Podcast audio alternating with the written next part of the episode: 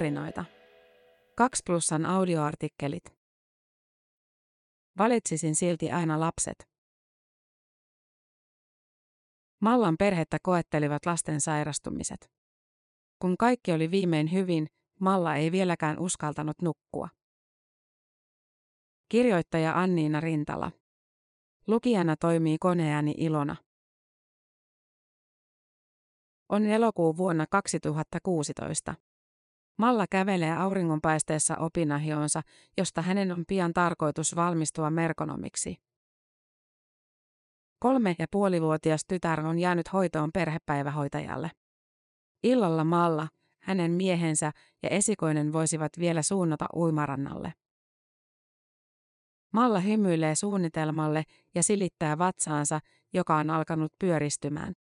Ensimmäinen raskauskolmannes on nyt takana.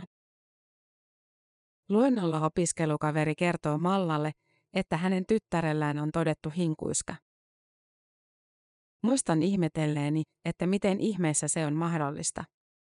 Lapsethan rokotetaan nykyaikana hinkuiskää vastaan. Sen jälkeen naista ei näy luennoilla. Kuluu viikko ja Malla alkaa yskiä. Yskä piti Mallaa otteessaan. Aina kun yskän puuska tuli, se ei meinannut loppua millään. Yskä tuntui siltä kuin siihen tukehtuisi. Pian myös Mallan mies yski. Yskä tarttui myös esikoiseen. Lapsi tosin ei yskinyt öisin. Hengittäminen sen sijaan vaikeutui ja alkoi vinkua. Siihen Mallakin heräsi. Lääkärissä ei uskottu taudin olevan hinkuiskää. Eihän Suomessa sellaista enää voinut tavata.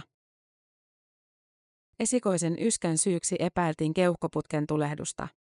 Malla ravasi esikoisensa kanssa terveyskeskuksessa. Välillä oli soitettava päivystykseen, kun lapsen oli vaikea hengittää. Öisin Malla valvoi lapsensa unta. Hän ei uskaltanut antaa itsensä nukahtaa uneen. Välillä Malla pyysi äitinsä valvomaan kanssaan. Yksin hereillä oleminen tuntui pimeimpinä hetkinä olevan liikaa. Tuli jälleen yö, jolloin vanhempien väliin nukkumaan siirtynyt esikoinen nousi ylös ja yritti saada henkeä. Malla kävi hädissään avaamassa ikkunan, jotta sisään virtaisi raikkaampaa ilmaa.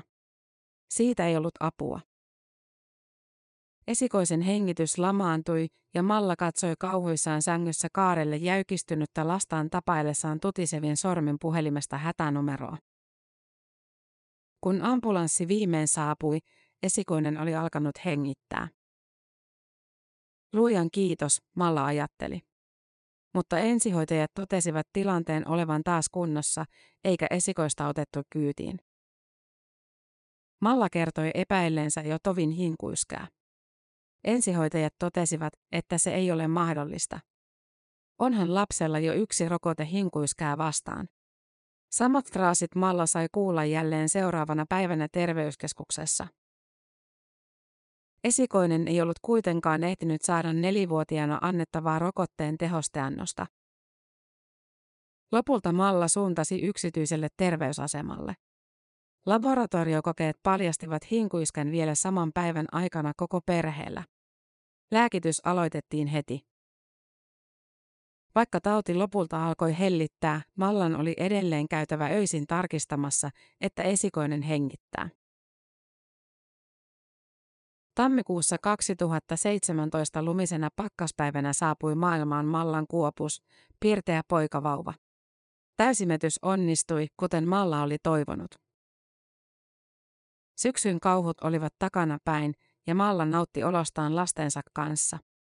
Vaikka perheessä edelleen köhittiin, yskä ei enää häirinyt kenenkään unta. Pari viikkoa synnytyksestä esikoinen oli leikkinyt kampaajaa ja saksinut muutaman suortuvan päästään. Malla päätti lähteä esikoisensa kanssa piipahtamaan kampaamossa, jotta tukka saisi ammattimaisemman silauksen. Miehelleen hän sanoi, että antaisi vauvalle pienen määrän korviketta, jos tämä kovasti kaipaisi maitoa. Vauva saikin noin 10-20 millilitran verran korviketta. Kun Malla palasi kotiin, hän oli ihmeissään. Vauva vaikutti tavallista apaattisemmalta. Hän ei suostunut heräämään kunnolla yrityksistä huolimatta. Välillä vauva heräsi oksentamaan ja nukahti taas. Silloin perheen Leonbergin koira tuli yllättäen nuuhkimaan hoitopöydällä makaavaa vauvaa ja murisi. Sitten koira juoksi ulkoovelle ja taas vauvan luokse murisemaan uudelleen. Malla hätkähti. Koira ei ollut ikinä murissut lapsille. Ei esikoisellekaan, vaikka tämä oli taaperana napannut koiran karvoista tukea opetellessaan seisomaan ja kävelemään. Malla havahtui, että jotain oli pahasti pielessä. Tällä kertaa Mallan kuopusta lähdettiin kiidettämään ambulanssilla sairaalaan. Matkalla sairaalaan vauva alkoi onneksi heräillä. Perillä syyksi selvisi vaikea allergia maitoproteiinille, piesallergia, jonka korvikemaito oli laukaissut. Tapahtuneen jälkeen Malla ei uskaltanut nukkua. Hän kävi öisin tarkistamassa, että lapsilla oli kaikki hyvin. Ahdistavat tapahtumat pyörivät mielessä yhä uudelleen ja uudelleen. Malla yritti keksiä itselleen mahdollisimman paljon tekemistä. Hän siivosi, laittoi ruokaa ja puuhasteli koko ajan jotakin, jotta muistikuva siitä, kun esikoinen lakkasi hengittämästä, jättäisi hänet rauhaan. Kun pysähdyin tai yritin nukahtaa, filminauha lasteni kauhunhetkistä alkoi kulkea silmieni edestä. Oli pakko nukahtaa televisio päällä tai lukea niin pitkään kirjaa, että nukahdin se kädessä. Neuvolassa Malla ei uskaltanut puhua ajatuksistaan. Hän pelkäsi, että lastensuojelu veisi lapset pois. Lopulta ei ollut enää vaihtoehtoja. Sanoin puolisolle, että toivon jonkun tappavan minut, jotta pääsen tästä tuskasta. Silloin Malla itsekin havahtui, että apua oli haettava. Malla pääsi heti tapamaan neuvolapsykologia ja sai mielialalääkkeitä, joiden tarkoitus oli lievittää traumareaktiota. Olo tasaantui kolmessa päivässä ja takaumat lakkasivat piinaamasta Mallaa. Hän aloitti käynnit psykoterapiassa, jossa Malla käsitteli terapeutin kanssa traumaattisia hetkiä. Neuvolasta järjestettiin kotiapua, joka kävi muutaman kerran viikossa auttamassa, jotta Malla sai levättyä. Myös Mallan sisko ja äiti kävivät lähes joka päivä auttamassa. Puoliso otti lapsista kopin iltaisin.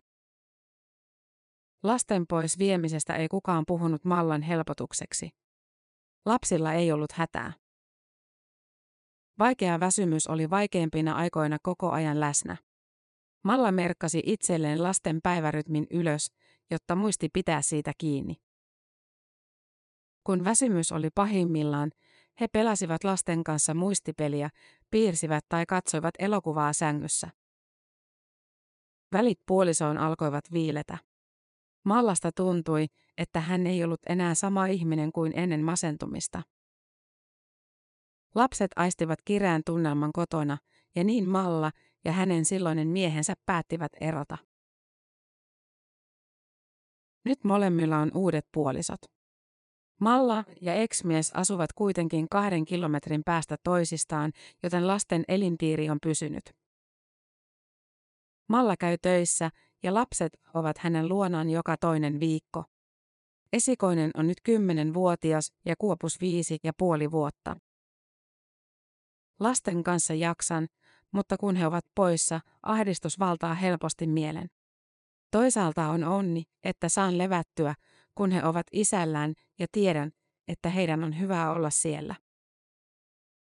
Malla tarvitsee edelleen lääkitystä, jotta traumaattiset takaumat eivät palaa. Hän on huomannut, että varsinkin väsyneinä tai stressaavina hetkinä ne nostavat päätään ilman lääkitystä. Lapset veivät tavallaan mielenterveyteni, mutta valitsisin aina silti lapseni. Ilonpilkahduksia elämään tuovat hetket, jolloin kuopus silittää mallon poskea ja toteaa äidin olevan maailman ihanin. Tai ne hetket, kun Malla hassuttelee esikoisen kanssa. Ne helpottavat raskasta syyllisyyttä, jota Mallan on kokenut masennuksestaan ja siitä, että väsyneenä ei jaksanut olla touhukkaampi äiti.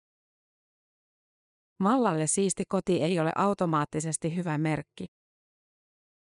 Muistutan itseäni, että tärkeintä on, että olen ollut lasteni lähellä myös vaikeina aikoina. Haastateltavan nimi on muutettu yksityisyyden suojelemiseksi.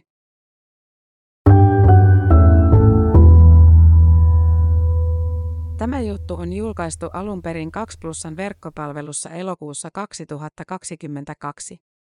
Lisää koskettavia tarinoita osoitteessa 2plus.fi.